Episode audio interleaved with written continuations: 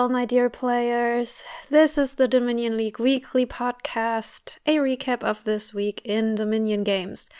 I am your host, Strumpf, and this is the episode for August 30th, 2021. This week's nail polish is sweet as candy, and as Agalette Apostolos and Shut guessed, it is cream colored. I don't know why, but that's the name Sweet as Candy Cream. So, a little bit of housekeeping first up. Next week will be the wrap up of season 47, where I'll be giving you each and every single promotion in the hopes that in a week's time, each and every promotion will be decided. And after that, I will be taking a break and um, come back when season 48 starts. So October 11th. And um, yeah, I'm I'm looking forward to the break. Um, at the same time, I'm a bit nervous. Um, so yeah, if I if I can take it, then I'll just do an interview, I guess. Um, yeah, I'll let you know. So, our A players finished all their matches on time.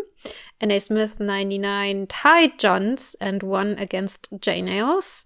The Jolly Jays gifted us with another shared commentary for their match yesterday, in which they tied.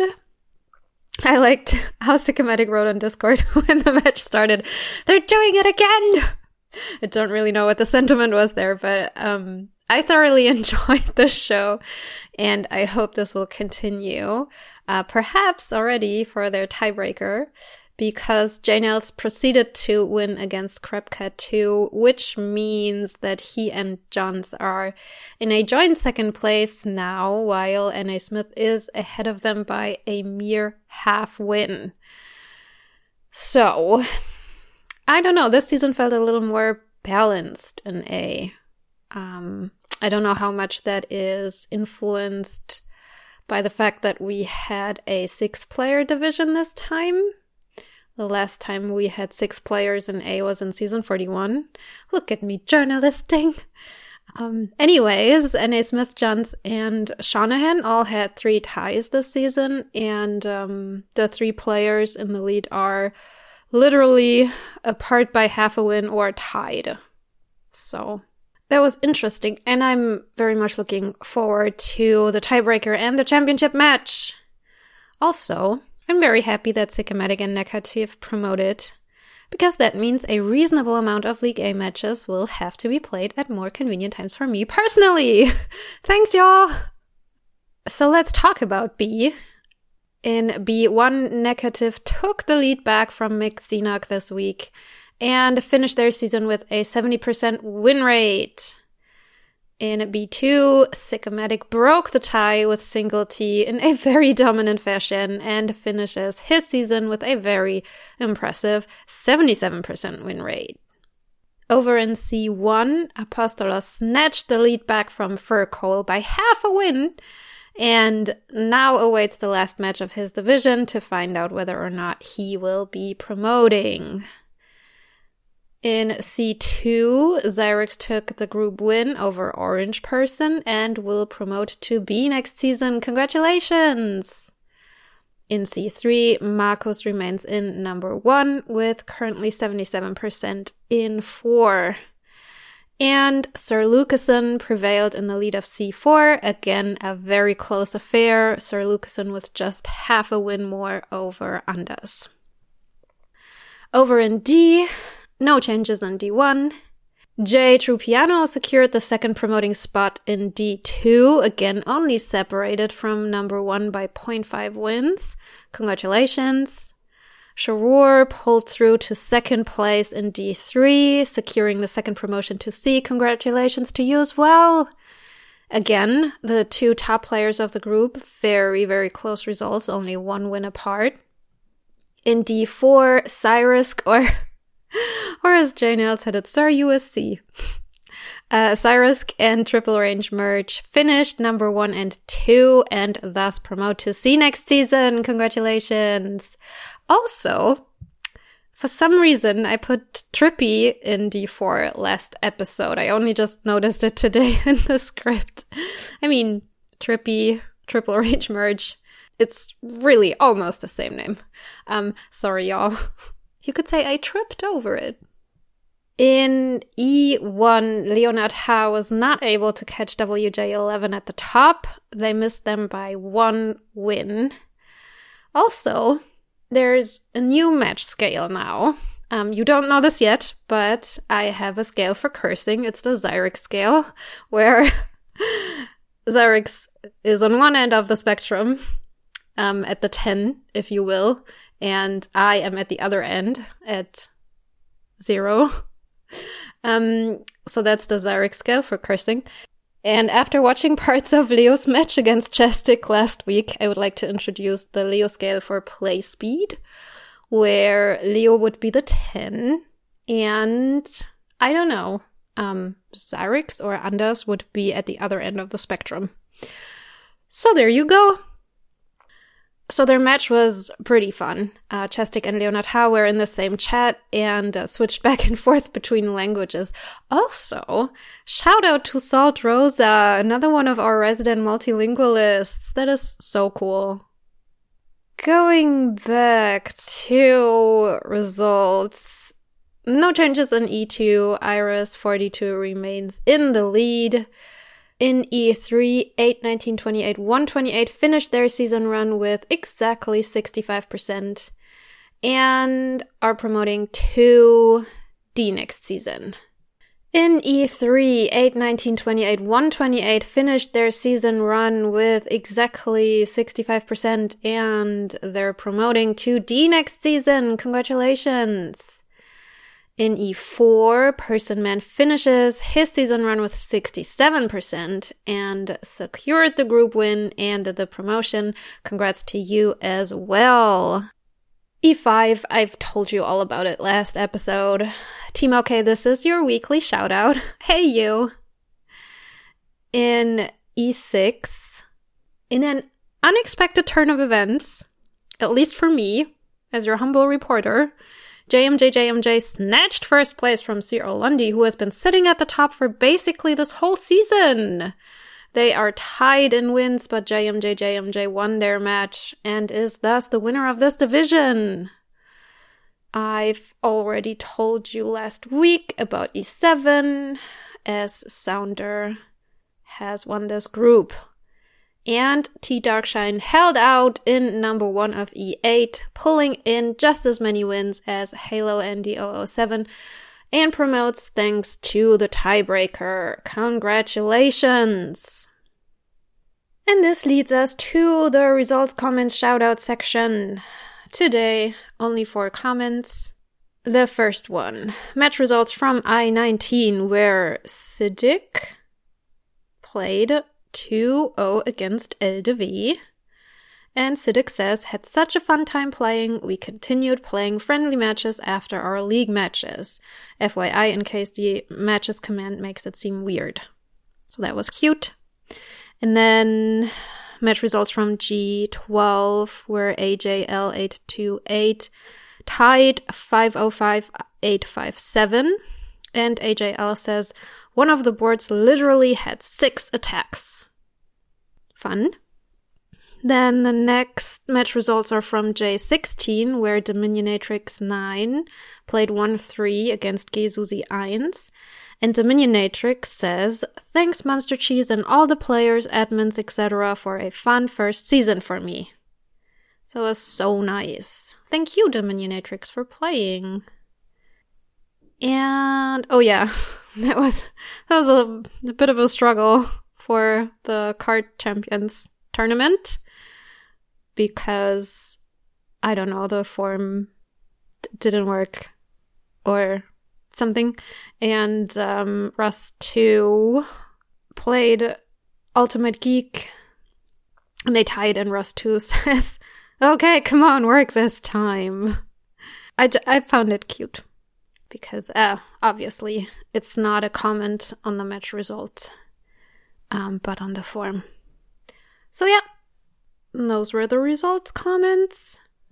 And now we're in the significant lead shoutout section where I can tell you that this week we only had uh, 10 more people join the club, and I've already told you about and 81928 128. So in G, we had Manfred Mouthbot join the club. In H, we had Mike D 1991.